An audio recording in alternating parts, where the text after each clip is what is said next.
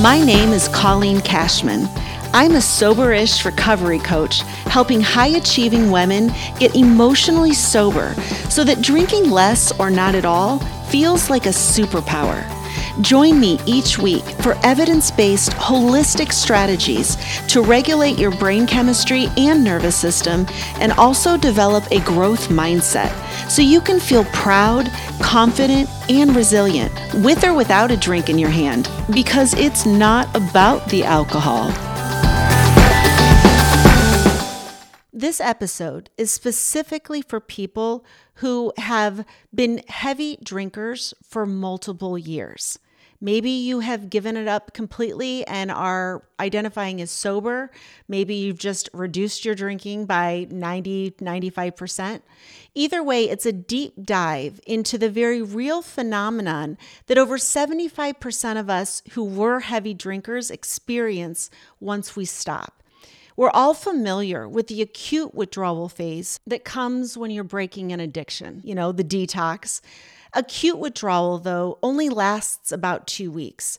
For most of us, symptoms are mild to moderately unpleasant, like anxiety, insomnia, heart palpitations, brain fog, sweating, shaking. Some people even get tremors. And for a small percentage of people, it can actually be life threatening.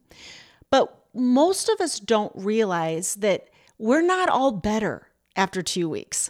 Of course, we feel a lot better, but some withdrawal symptoms can actually linger for up to two years. And you need to know that you're not crazy. This is real. It is temporary, but recovery is called recovery for a reason. You are in a legitimate dopamine deficit. Your baseline levels of dopamine are so low. Your cortisol levels are sky high. Your nervous system is stuck in survival mode. Your subconscious has been programmed to solve problems in all different contexts with alcohol, which means a lot of your healthy coping skills have atrophied. You're out of the habit of taking good care of yourself. You've come to believe a lot of things that are not true. And it takes time to wake up to the assumptions you've been making and the stories you've been telling yourself because you've been trying to make sense of why you feel the way you feel. And you've become so disconnected from your experience in your body, and your brain just went off to crazy town and made up all these stories to explain your low dopamine and high cortisol and dysregulated nervous system. You've been blaming or attributing your internal experience to external factors the job, the husband, the kids, the bills, the drama. And so it's going to take time for you to reorient yourself, to make sense of what's really going on. And that requires new information. So you can look at yourself with compassion and realize, oh, what I've been going through doesn't make me a bad person. It just means, you know, I was operating on bad information. And it takes time to not only correct your brain chemistry and your nervous system, but also the beliefs in your head about who you are and why you think you drink and why you think you still want to drink and why you think it's hard. Like all of that stuff has to be dealt with. And so this episode is a deep dive into that information, and it's going to be a little cerebral. It's like taking a class. And so you can take notes if you want and listen to it multiple times. Also, you can get into the show notes and print out the study guide where you will find not only this information laid out, but also the tools and strategies that you're going to need to accelerate your recovery make it go faster because when you have good information, you can do better. And I can tell you that it is possible to drastically reduce the time that you spend suffering with post acute withdrawal syndrome. You know, if you are focused on the wrong things, which would be alcohol and what's wrong with you and what caused you to drink and why you still want to drink, if you get all tied up in the alcohol story, it's going to be a long haul. I personally felt like I was still suffering from depression and anxiety and lack of energy and motivation almost two years after I totally 100% quit drinking. And it was only then that I began to realize oh, this isn't about the alcohol. And in fact, the more time I spend thinking and identifying as somebody who has a drinking problem or had a drinking problem, the longer I'm going to stay stuck. Had I had access to all of the information I'm about to give you, I would not have suffered as long as I did. I now see my clients bouncing back physically with by paying attention to their dopamine and nervous system and cortisol and building out their coping skills, building out their virtual reality where they begin to see themselves as someone who enjoys taking care of themselves, enjoys not pouring alcohol down their throat and they're doing the small things to boost their intrinsic dopamine response and rewire their narratives and create a new identity. And when you do and apply what I'm going to teach you in this episode, it's a matter of weeks or a few months as opposed to months or years. You don't have to wait for a new normal, you can actively create one. And that's why I say the biggest mistake that I made that you can make is to identify yourself as an alcoholic and believe yourself to be a person who cannot learn and change and grow and evolve. What you're going to learn in this episode is that you absolutely can heal your brain chemistry and your nervous system, and you absolutely can decide what you want to think. And it's very important to take the time when you've been a heavy drinker for years and not questioning your own bullshit it's very important to take the time to unravel some of this stuff because if you truly believe you can think whatever you want, well, then it's time to stop believing everything you think that's gotten you to this point where it's not going well. Like, this isn't about changing the way you drink, it's about changing the way you think because the way you think is what informs how you drink. So that's why you have to go upstream into the mindset, not only healing your physical body, but also choosing what you want to believe so that you can move forward as the person you want to be. And again, that's going to require you to set an intention. Who do you want to be? How do you want to think and feel?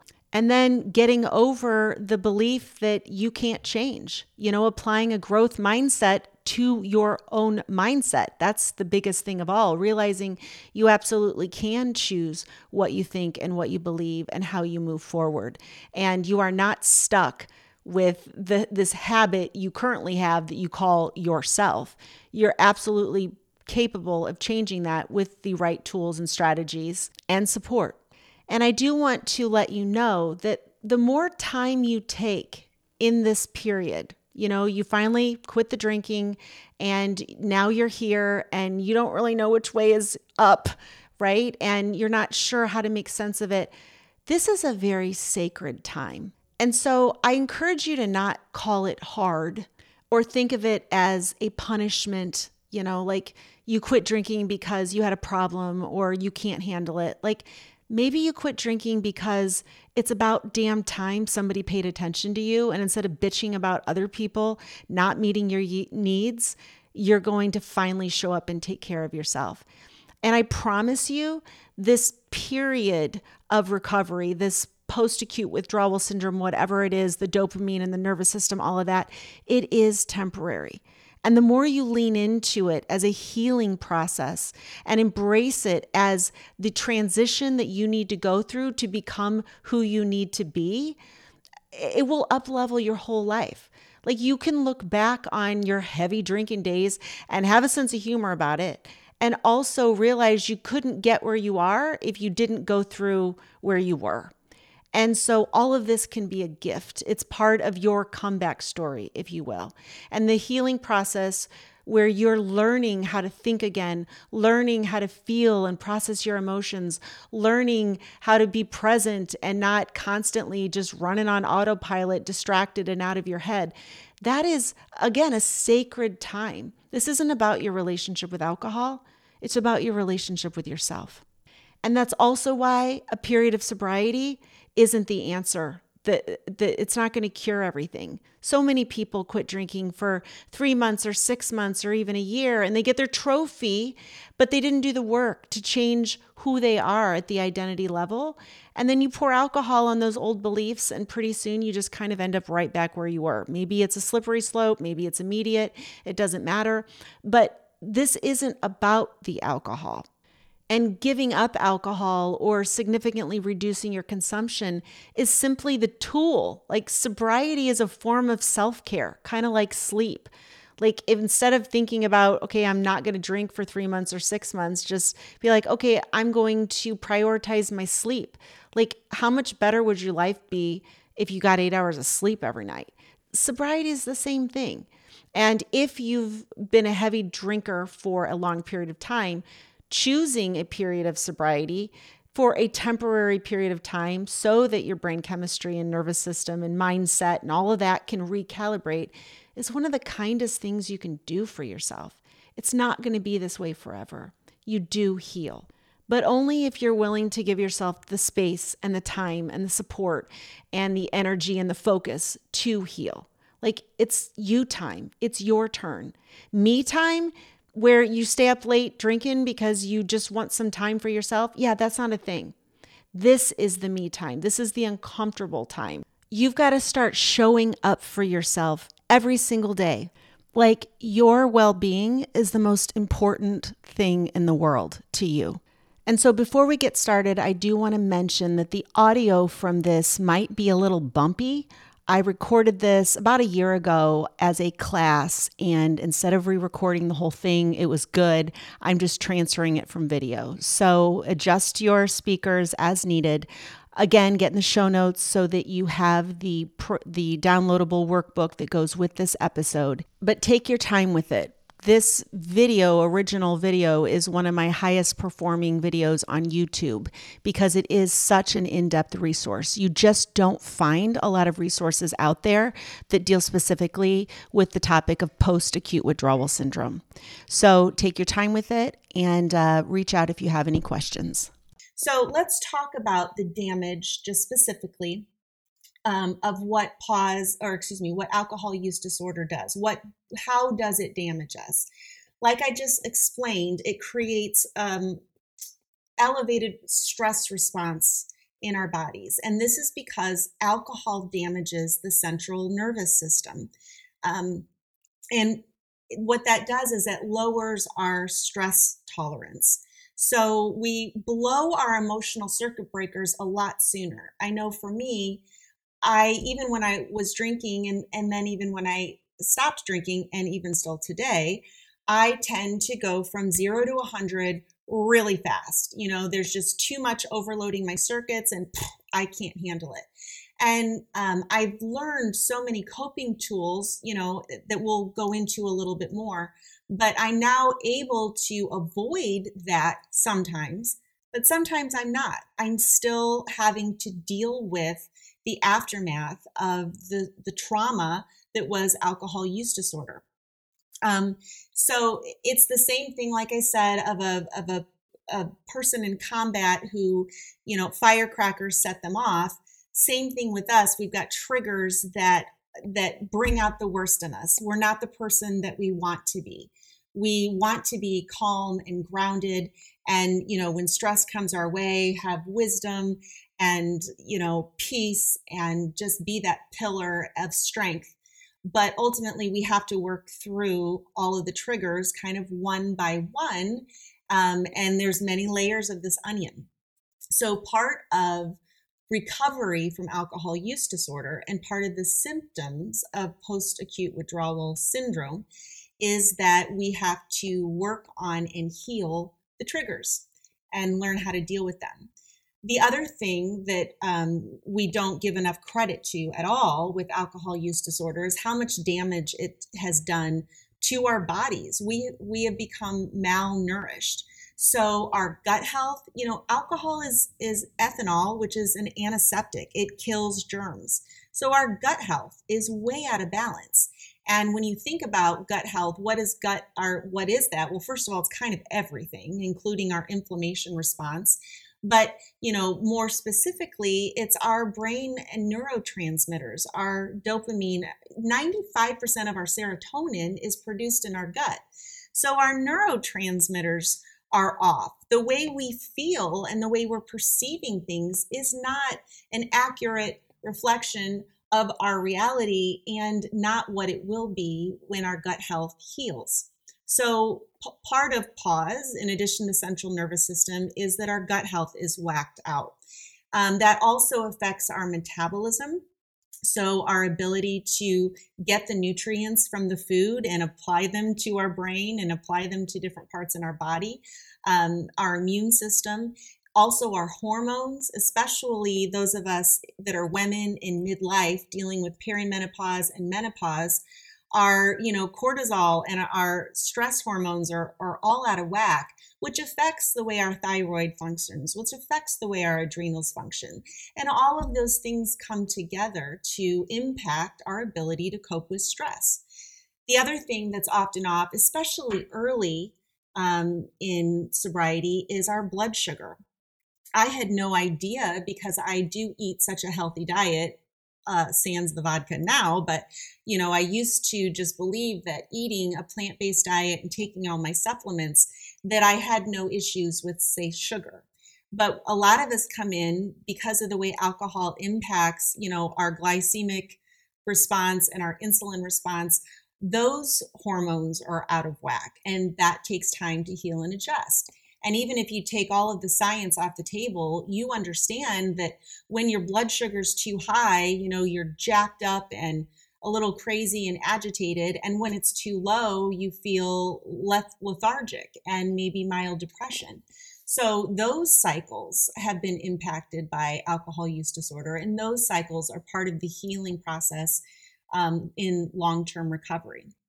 And then the other thing, the final thing, is that I don't want to say we have a lack of coping skills. We have underdeveloped coping skills because for years we have believed that anytime there's a really stressful situation, we need to have a drink to cope with that.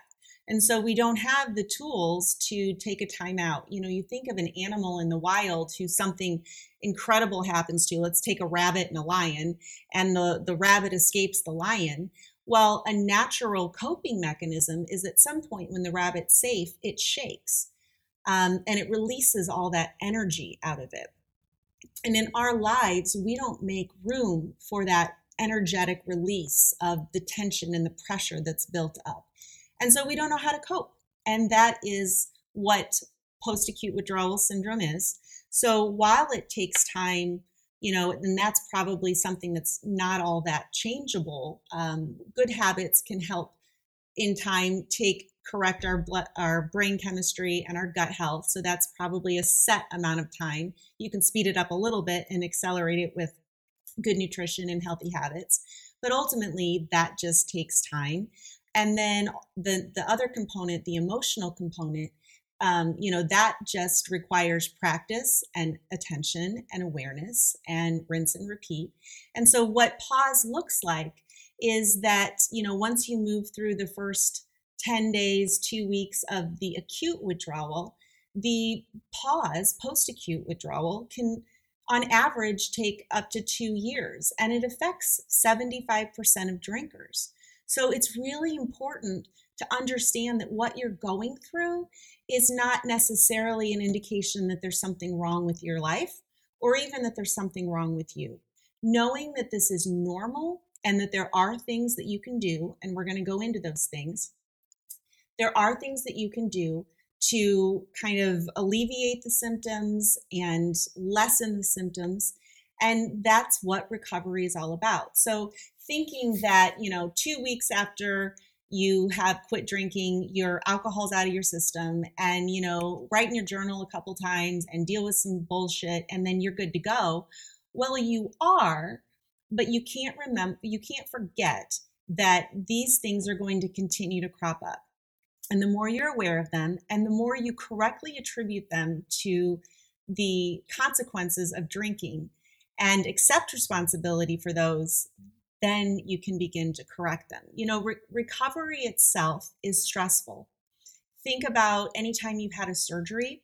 Think about um, anything that you have to recover from, finances. You know, you have a ca- catastrophic hospital bill and your finances are out of whack and your savings are depleted. and you don't have the money to do the things you normally would. Well, recovery is the same way. You don't have the energy and the bandwidth to do life as you will be able to do it, as you want to be able to do it. So you have to understand and make room for the stress that recovery is bringing. You have to learn how to process information in a new way. So, you know, the the old way where you have the, you know, event and then you have your experience of it and the effect of that, that cycle has to be undone and interrupted to where you respond differently and you know that you have the ability to change your responses when they aren't serving you. Really, um, that's really key. So, what is PAWS? A broad overview, and then we'll do a deep dive, but a broad overview. PAWS just looks like that you have trouble thinking clearly. You may be emotionally overreactive, or due to so much overreaction, you've tripped your circuit breakers and you may feel more numb but either hypersensitivity or numbness would be an example of post acute withdrawal syndrome. Memory problems, you know, in the beginning, it was so cool because when I was drinking, I literally could not remember three more than three numbers at a time. You know, if I was transcribing somebody's phone number into the computer, I had to look at the area code in the first three. Like I could not make that jump with the numbers. And slowly over time, I noticed, oh, I can remember a whole I can remember a whole number at a time. I can remember two credit card numbers at one time, including all of the bullshit that goes with them. So slowly those come back, but memory problems are normal. You know, losing your words, can't remember the phrase, you're talking in the middle of a sentence and it sounds funny. Those that that is post acute withdrawal syndrome. Also sleep disturbances. We'll get into that more deeply, but sleep disturbances, physical coordination problems, fine motor skills, you know, you just don't have the dexterity or you feel awkward and clumsy, your body feels too big. Um, that is a symptom of post acute withdrawal. And then the clear and obvious and most overreaching, which is difficulty managing stress. So, in general, for the first two years of sobriety, for most of us, we're going to have times, not all the time, but we're going to have periods of time when our brain doesn't seem to function properly. We have trouble with abstract reasoning. You know, our mind is kind of like a confused cowboy. It just jumps on its horse and goes all over with no direction. And and we have trouble controlling our thoughts. Um, and it's even more frustrating now that we know we should be able to and we can't, you know, get the reins and whoa boy, calm that shit down but that is what it feels like. It just feels like we're going crazy. Um, we can't put our thoughts into useful order, and we have trouble concentrating on any one thing at a time. Like I said, I tend to go from zero to a 100 just like that. And what that what that shows when I uh, have that emotional overreactivity is that something's been triggered inside me. And when I've been triggered, the anger, the resentment, the frustration clouds my judgment so much that I can't have a rational and logical response until I deal with my emotions. You know, the more emotional we are, the less logical and rational we're able to be. So, recognizing that, you know, we've tripped our circuits, there's been a trigger there, and we have to deal with that and, and honestly it's not we don't deal with that cognitively. Just like the rabbit after the lion chases it doesn't sit down and map out you know plan b for where it's going to live. It just shakes it off. So we have to allow the emotions to wash through us. Whereas before when we were drinking we were triggered now we're upset and we're going to pour alcohol on that and numb it.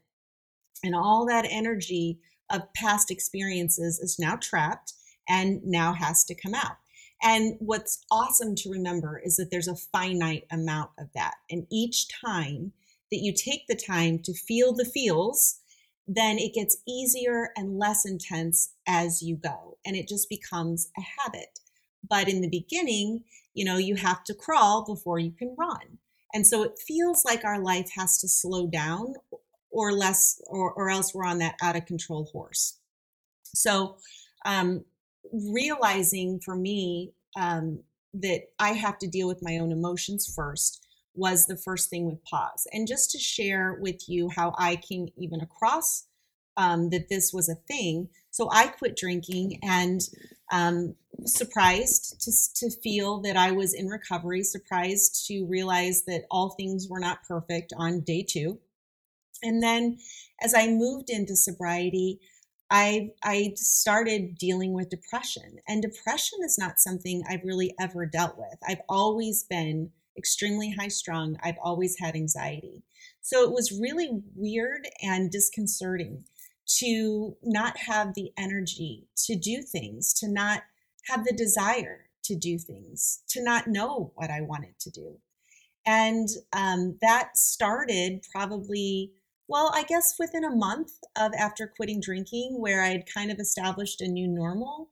I realized, you know, this isn't really the normal that I want to be experiencing.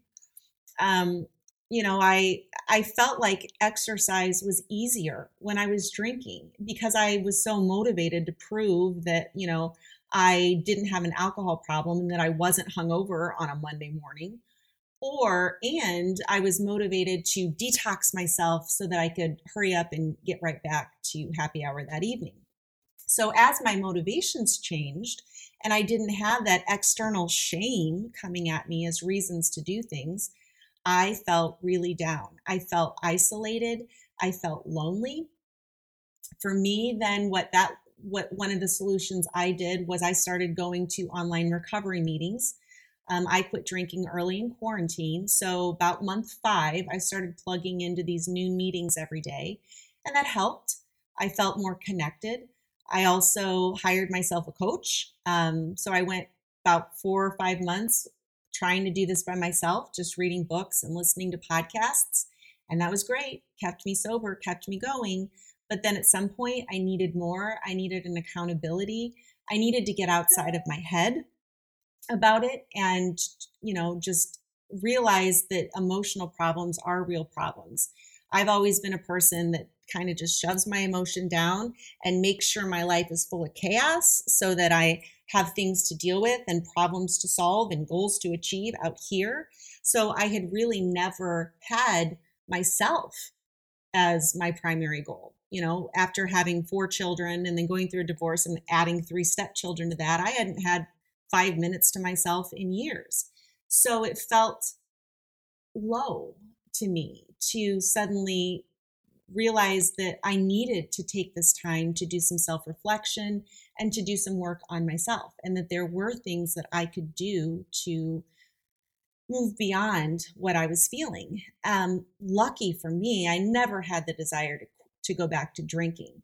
I just needed help finding a new normal that felt fulfilling and meaningful. So, the bottom line is that PAWS is real. You're not crazy. It's physical, and it's emotional and it's mental. It's all of it. And it's stressful. And so when we're under stress, this causes more stress. And if you don't realize that post acute withdrawal sy- symptoms are real and they're not you and they're temporary and there are things you can do, then that just exacerbates your stress and it can turn into a downward spiral.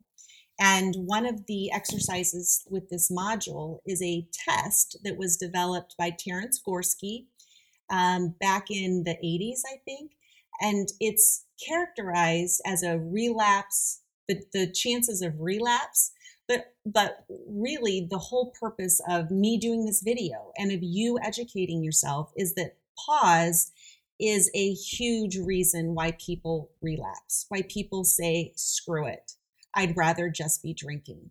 Life has not gotten better. My rainbows and unicorns have not arrived with the scheduled delivery, and I'm just going to go back to drinking. So, that is the motivation for continuing in this education with yourself and ongoing tools and tactics to manage the symptoms. Because if you don't, there's a high chance that you're going to end up going back. And if you look at everything you've gone through up until this moment, is it worth it? Would you ever really want to go back? And I know that the answer is no, but PAWS doesn't you know, two years is a long time. And so it might, if you don't realize that there's a light at the end of the tunnel, it can be tempting to just go back into the tunnel. So, again, um, PAWS happens to, in, in some extent, to 75% of people withdrawing from long term alcohol use disorder. Um, it makes you feel crazy because you should feel better than you do. Um, it starts immediately after the acute withdrawal. So, as little as two weeks after you quit drinking, you can begin to experience some of these symptoms. It can last anywhere from one or two months to up to a couple of years. And here's the good news it's cyclical. And I definitely noticed this with myself. And when nobody really understands if it's cyclical, one thing that I would have attributed it to might have been a hormone cycle. But men experience this just as much as females. So men have hormones too. It could be hormone related. Um, but taking everything to, into account, it can, it's also commonly hypothesized that it has something to do with the moon cycles. So, you know, just as with women, you know, I don't generally believe a lot of that hokey pokey stuff, but I do know that, you know, our menstrual cycles can, uh, you know, those are considered moon cycles. And I know that when there's a full moon, my husband's not to be seen if he's on call because the ERs are full of all the crazy people. Um, so it's cyclical. And over time, here's here's the nugget that I want you to take away. the lows get higher, the duration the duration gets shorter, and the intensity is more mild. So in the beginning, if you have a whole month, you might say three out of four weeks you felt like shit.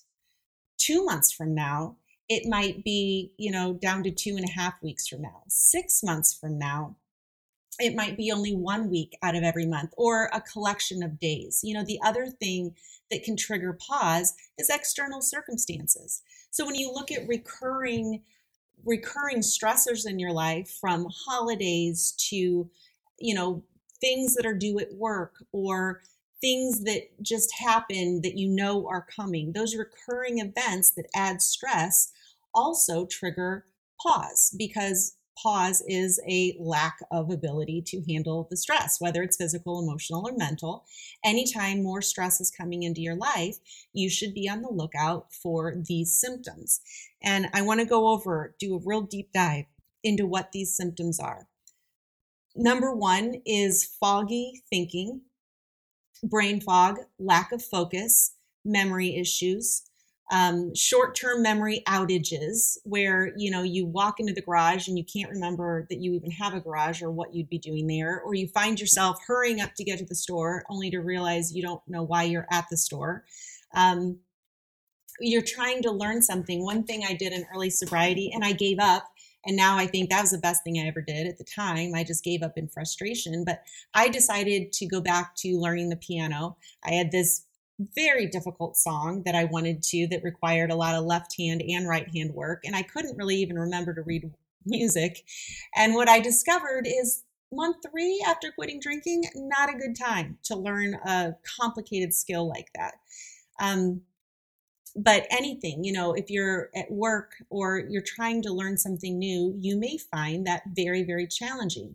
You might also notice that there are times when it comes really easy, and then two weeks later, you can't remember shit about that. So that's part of the cyclical nature of um, PAWS. The other thing uh, is emotional dysregulation. So you just kind of react in in ways that don't feel like you your best self would react so you've got mood swings you're hypersensitive to things that happen um, and also remember that overreacting to things eventually your nervous system just shuts down. I know that's not an actual physiological thing, but for our intensive purposes, we just kind of shut down. And then we're just feeling numb and we feel like we're not feeling and we feel like, you know, that apathy has kind of returned or we're just disconnected from what's going on. You know, there's a death that's happened and we don't feel like we're reacting or responding or feeling appropriately that's part of the the emotional dysregulation that's normal and it will pass. Another thing is sleep, and we'll get into that. Sleep could look like insomnia or restless sleep, light sleep, really disturbing, vivid dreams. Um, we may experience uh, changes in our sleeping patterns. Uh, sleeping for long periods of time, you know, where we might lay down for 20 minutes and wake up six hours later. Like, what is that about? Well, that is your body healing. It's normal, it's necessary. Um, it's also when we get sleepy at inconvenient times. I know for me, I'm just now you know, um, starting to have the endurance to make a full Saturday where I get in the car, drive three hours, help my daughter move into her dorm, take her out to lunch, go do all the things, talk to all the people, get back in the car, come home, and have plans and be in hair and makeup for dinner at eight o'clock. That is not something I could have done in early sobriety. I can now, though. Um, because I have the coping skills to do that, and I don't have deficiencies that I'm making up for anymore. The other thing with sleep that you probably don't want to hear is that it may be rooted, disturbances may be rooted in the reality that for so long we were using drugs and alcohol and other stimulants to control our sleep. I was so guilty of this. Let me just put it all out there. I would get up in the morning hungover and pop an Adderall, whew, speed through my day, get some coffee in the afternoon, and then mid evening or early evening, pour myself a drink, take myself to bed, pop 100 milligrams worth of Benadryl. So I go right to sleep, wake up, and repeat. So I was using all of these substances to control my sleep. Um, and I was good at it. You know, I can remember flying to Europe and having a whole baggie of game plan, uh, game on. You know, I needed two glasses of wine in the airport, one Ambien, my night mask, take off, sleep, wake up in Rome, hit the ground running, and not miss a beat. Of course, I missed a lot of beats, but I used to control when I wanted to sleep and when I wanted to feel energetic with external substances. So moving away from that takes a lot of recalibration. And now I don't even rely on coffee. I only drink coffee on special occasions. It's not part of my daily routine. So I don't want substances anymore to I don't want to be controlled by substances. I used to think I was controlling them. In in truth, I was in the passenger seat of that particular shit show ride. Um, so when you're dealing with sleep disturbances, you may need to make room for the fact that you need more sleep than you want. And so if you're not getting enough sleep, that's why you feel tired. And really just surrendering into the into giving your body what it needs because you've neglected it for so long is a strong power move in self care. And understanding, you know, one of the things I need a lot of sleep. I need eight hours. And sometimes, occasionally, if I've been running it raw, I'll sleep 10 or 11 hours. And I feel like I'm wasting time. And then I remember, oh, no, no, no, no.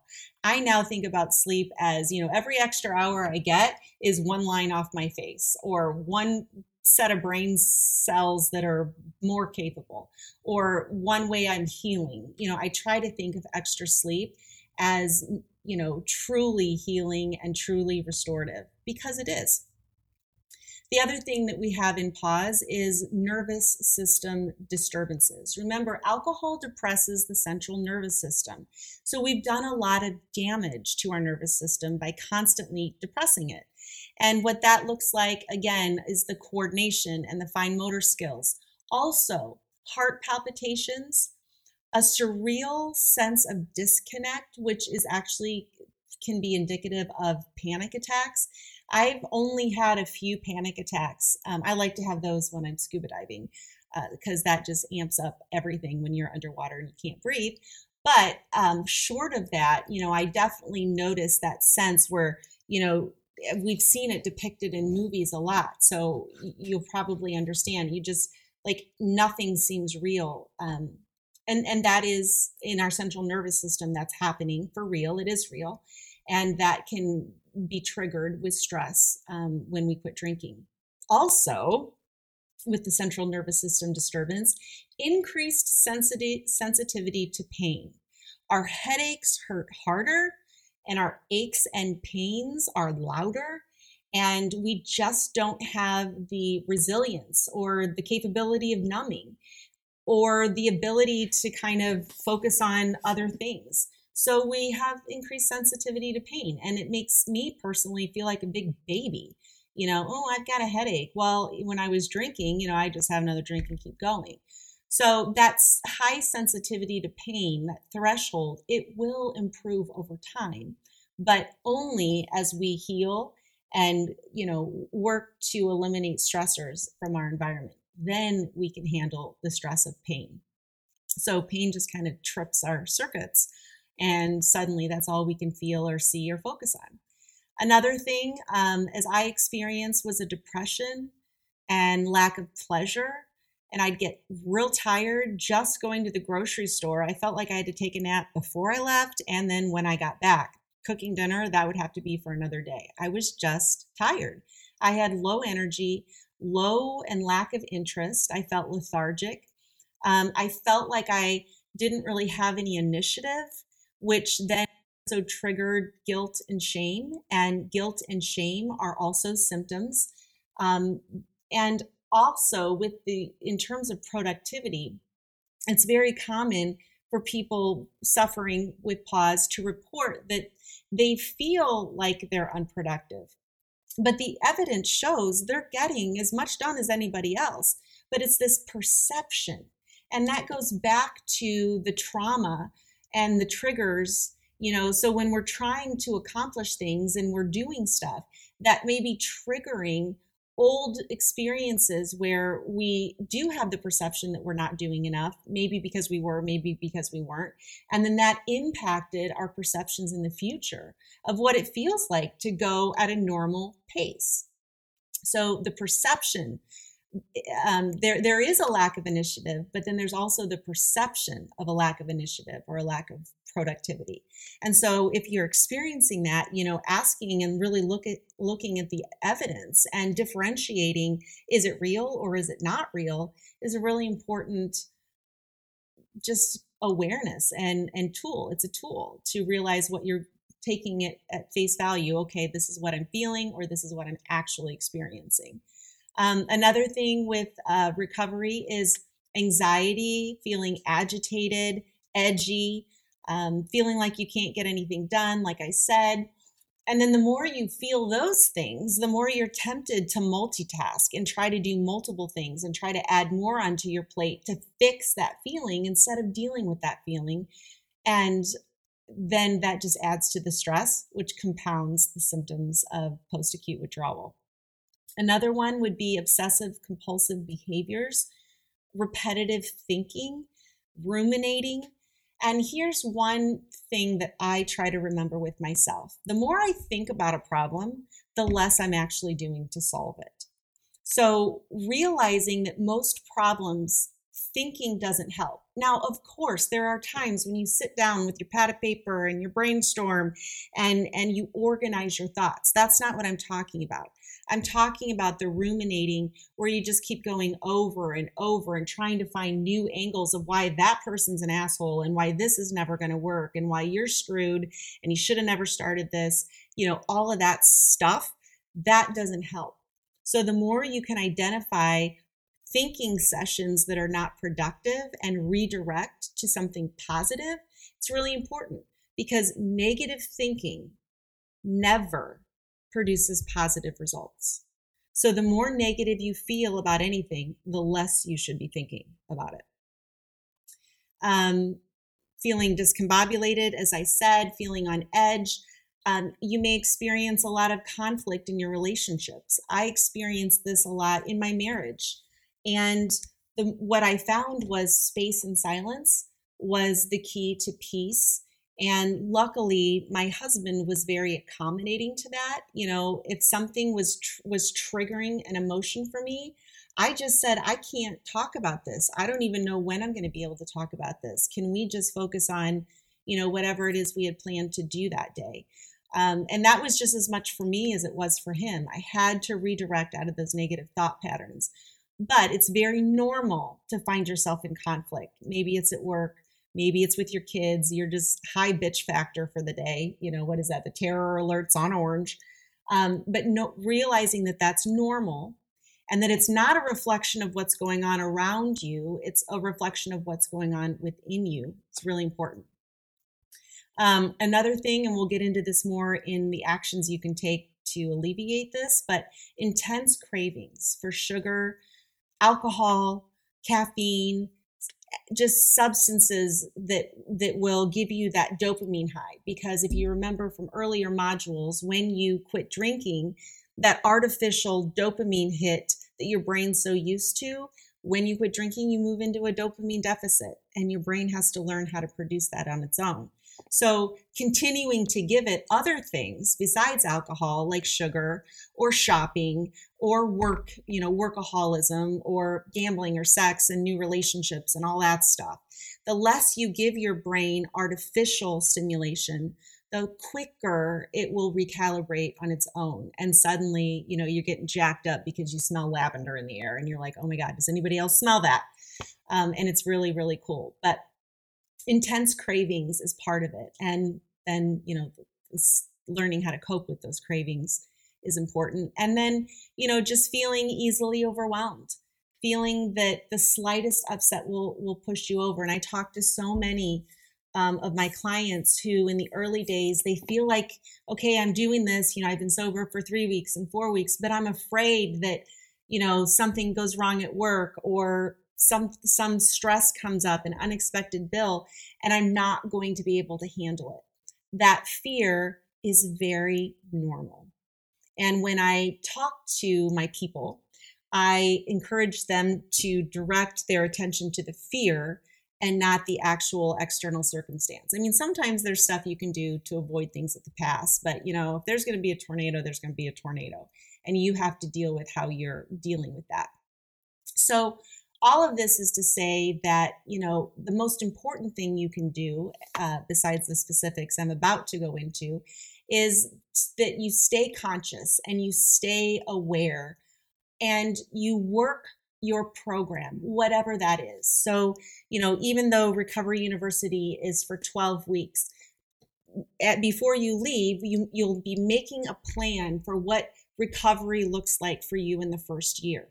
Because the biggest danger zone is not the days that you feel like you can't handle anything. It's the days you can feel like you hand, can handle anything. And we all know those people who are on mental health medications and they finally get them stabilized and they're finally functioning, eating with the right hand, putting the, you know, doing all the things, wiping their butt, you know, brushing their teeth, they're doing the things. And then all of a sudden they say, I'm going to go off my meds. Holy shit please don't. And it's the same thing with working a recovery program. Alcohol use disorder is a mental health disorder. And it is very true that when you remove the use, you remove the disorder. However, it is also very true that it takes a couple of years to truly recover your brain, your body, your mind, your spirit, all of it. So, the most important thing you can do is to do whatever it is that's working for you and don't mistake a good day as the end of all the bad days because they will be back. So, a couple of things um, that you can do. How do you manage your symptoms? Number one is verbalization. So, getting the thoughts out of your head. You can't understand that something is irrational truly, until you hear it. You know, we listen to what other people say and we're like, eh, that smells like bullshit. You know, that doesn't make any sense. But when these thoughts, especially repetitive thoughts that we're used to, we're never challenging them. So it's very important to verbalize them. Yes, verbalizing them to yourself is important, but just as and more so importantly is having someone to talk to. And this doesn't have to mean professional staff on call 24 hours a day. Having a friend, opening up to your partner, whoever that person is for you, verbalizing on your bad days. You know, I'm feeling overwhelmed and I feel like this is a symptom of PAWS. Educating yourself and your partner on what those symptoms are, what they look like for you, and what you need to do in times where you're struggling is is is is all there is. You just keep rinsing and repeating that. So, verbalizing your struggles so that someone sees you, so that you feel validated. You know, somebody that you can say, you know, I'm really upset about this. Does this make sense to you? Somebody that you can ask, is this real? Am I am I making this up? And somebody that will tell you the truth is just critical to your healing and growth. Under, having somebody that is empathetic towards what you're going through. You know, the difference between empathy and sympathy. Empathy is is where a person is able to look at your experience and, and, understand your experience. Sympathy is basically just looking at it through their own lens of how they would feel and you know injecting in whatever feelings of sorrow or whatever for you but having somebody that's truly a good listener and that isn't judgmental and that will say that does sound crazy. Yeah that must be so hard. How can i help? You know having that person and being able to verbalize where you're at where you wish you were why you're frustrated really important. And when you do ask for advice from somebody, you know, I know I often put off advice because I feel like I know what they're going to say anyway and I've I've got this. But that's where it's all inside your head. You know, even if they do say exactly what you thought they were going to say, it's going to feel differently because you're expressing yourself. You're not bottling it up. You're feeling the feelings and you're working through the through the issues. Very important to not only speak out loud, but to communicate with those around you what's going on. You know, I did this um, when I was, I had my first child at 23. And I, because I'd been on birth control pills, I, I actually had suffered from depression. I said it in, earlier in this video, I had never suffered from it. But there was a period in my life that I was, and that was very directly tied to birth control pills. But, you know, coming off those so soon and moving into pregnancy, I, d- I thought that maybe I might be vulnerable to postpartum depression. And so I read as many books as I could find. And I sat down with my husband and I listed all the symptoms and where I felt like that might happen to me and what I felt we should do in the event that that would happen. That was such a good call on my 23 year old self because as I moved into some of the symptoms, I had a plan in place and I had a partner who didn't just look at me like I was a bitch. You know, I was able to say, I'm overreacting and I'm crying and I haven't had enough sleep and I think this is some postpartum depression.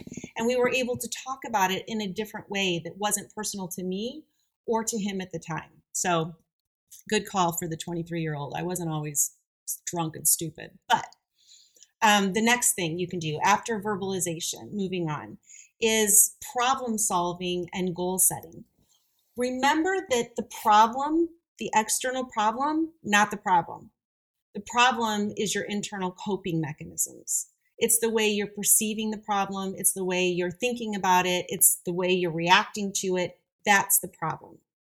So, how do you how do you cope with that? Well, in addition to reacting to whatever is going on, thinking forward and doing small things to increase your ability to enhance your coping skills is very important.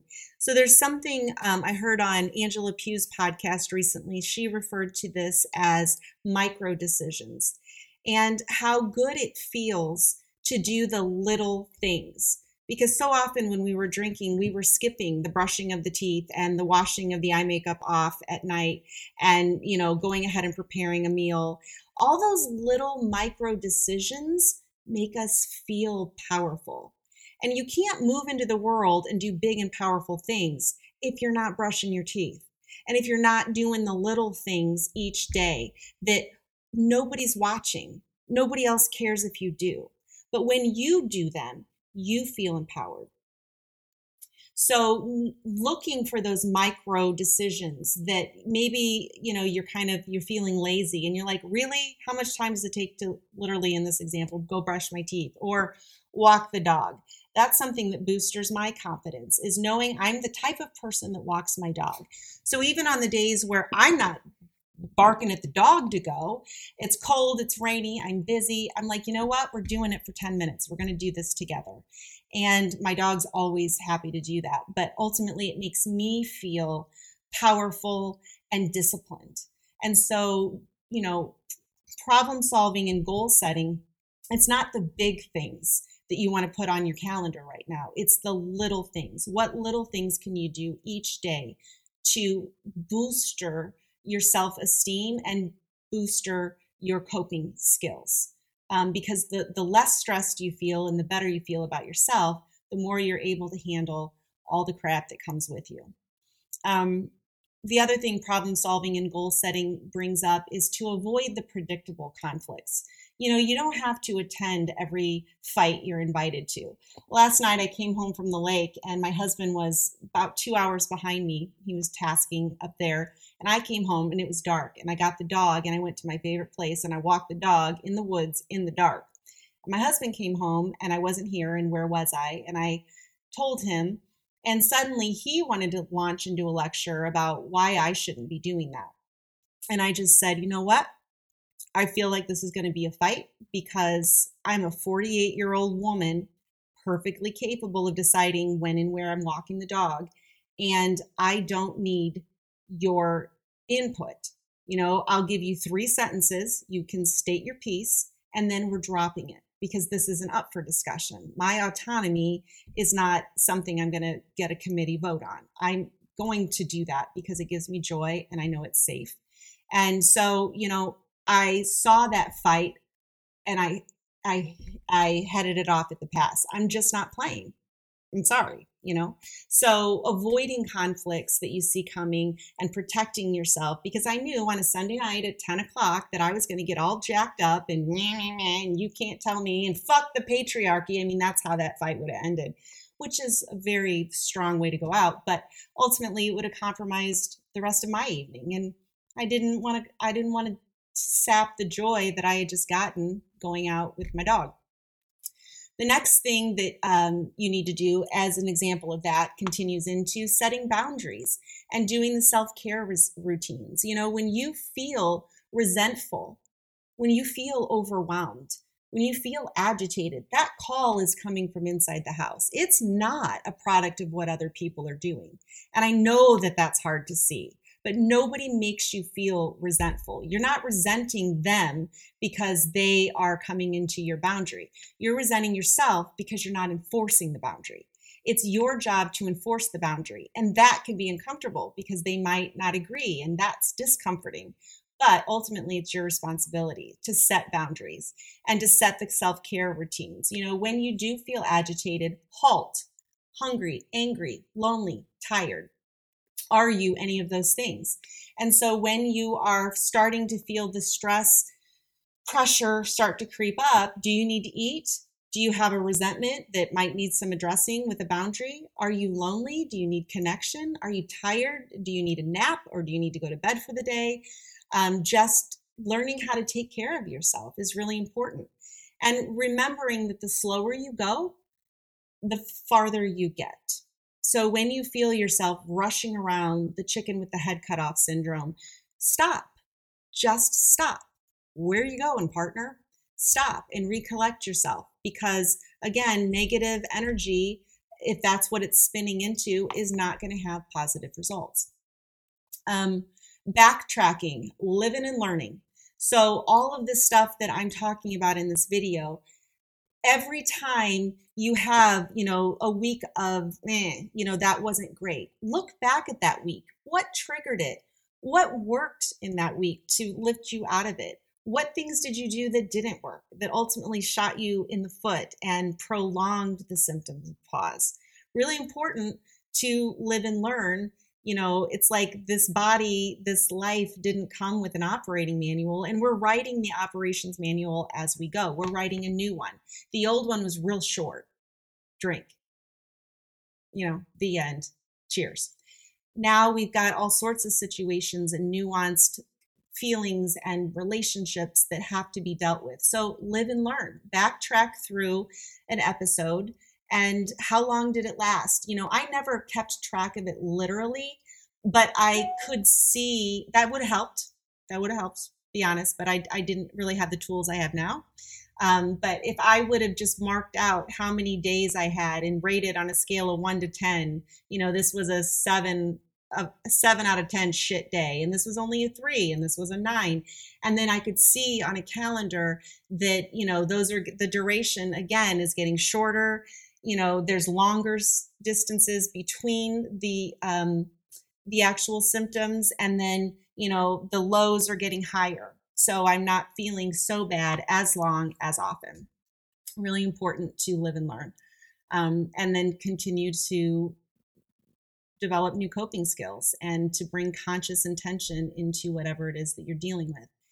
And uh, then the the next thing really really really important is to fuel your brain and your body with adequate sustenance sustenance are you eating 3 meals a day are you eating a healthy, protein rich breakfast? And are you getting plenty of fats? You know, now is not the time to experiment with intermittent fasting.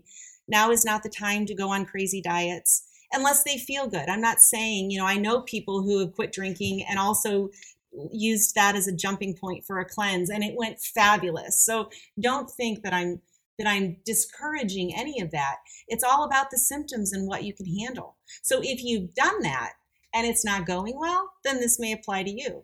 If you've done that and it's gotten you farther faster, two thumbs up. Um, but also, like I said before about the external dopamine hits, avoid the sugar, avoid the uh, caffeine if you need to, avoid nicotine if you if you can, um, because the more you're you're feeding the brain external dopamine um, triggers, the, the less the, your body's going to kick in and do that for you on your own. Um, another thing that's super important is to move your body every day. Exercise is great, movement, non negotiable. So you don't have to take up an exercise plan, start lifting weights, and sign up for a triathlon. But getting off out of your seat, getting off the couch, and taking a quick walk, going outside, really, really important. So don't think of it as exercise, think of it as movement and just move your body. One of my favorite things to do when my mood is in the shitter, I will put on music and dance or hula hoop. I have a hula hoop, it's weighted. And it I just to to just move my whole entire body reconnects me with my body. It gets me out of my head and gets me more into the sensual, tactile experiences instead of all of the drama that my particular brain likes to create um, and avoid the instant gratifications and the quick highs. You know, if you find yourself shopping and you know working and working and taking on more than you should to also have good boundaries and self-care you know just recognize that just recognize that that's happening another thing you know in aa they always say first years are off limit in terms of new relationships and sometimes that's not avoidable but you know, don't go look. Now is not the t- time to update your Tinder profile. I'm just saying, you need to create a relationship with yourself, and new relationships are distracting. Doesn't mean it can't be done and have a happy ending. It just means it takes away, it may delay your own recovery, if that makes sense. So if you're taking, you know, you only have so much bandwidth. So if seven out of 10 of your bandwidth moves from alcohol to a new relationship, you've only got three left to you know, feel your own emotions. And honestly, wherever you go, there you are. And just because you quit drinking, um, if you get into a new relationship before you're ready to set those boundaries and to um, really understand what it means to take care of yourself, you're not going to be able to show somebody else how to do it.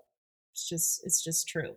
So the bottom line, the takeaway is work your program, have a program, whatever that looks like for you. Have regular contact with with your coach, you know, once a month even, or your therapist or your counselor. Have a plan. You know, what are you doing every single day to to recover?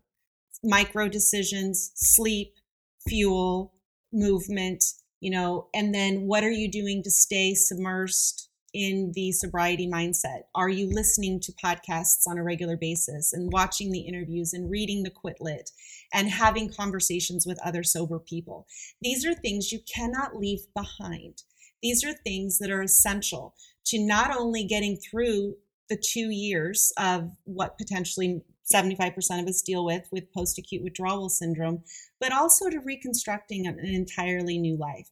And not one that's just void of alcohol but one that's filled with beauty and friendship and purpose and meaning. And that's that's what it's all about. Thanks for listening.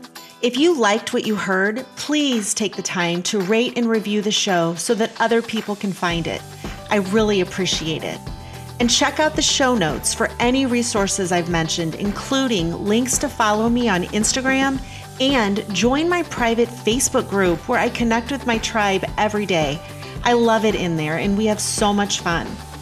And finally, if you're ready to redefine sobriety so that you can feel excited about quitting drinking, follow the link to my 10 Days to Spontaneous Sobriety course where I will help you eliminate, eradicate, obliterate, cancel your desire to drink.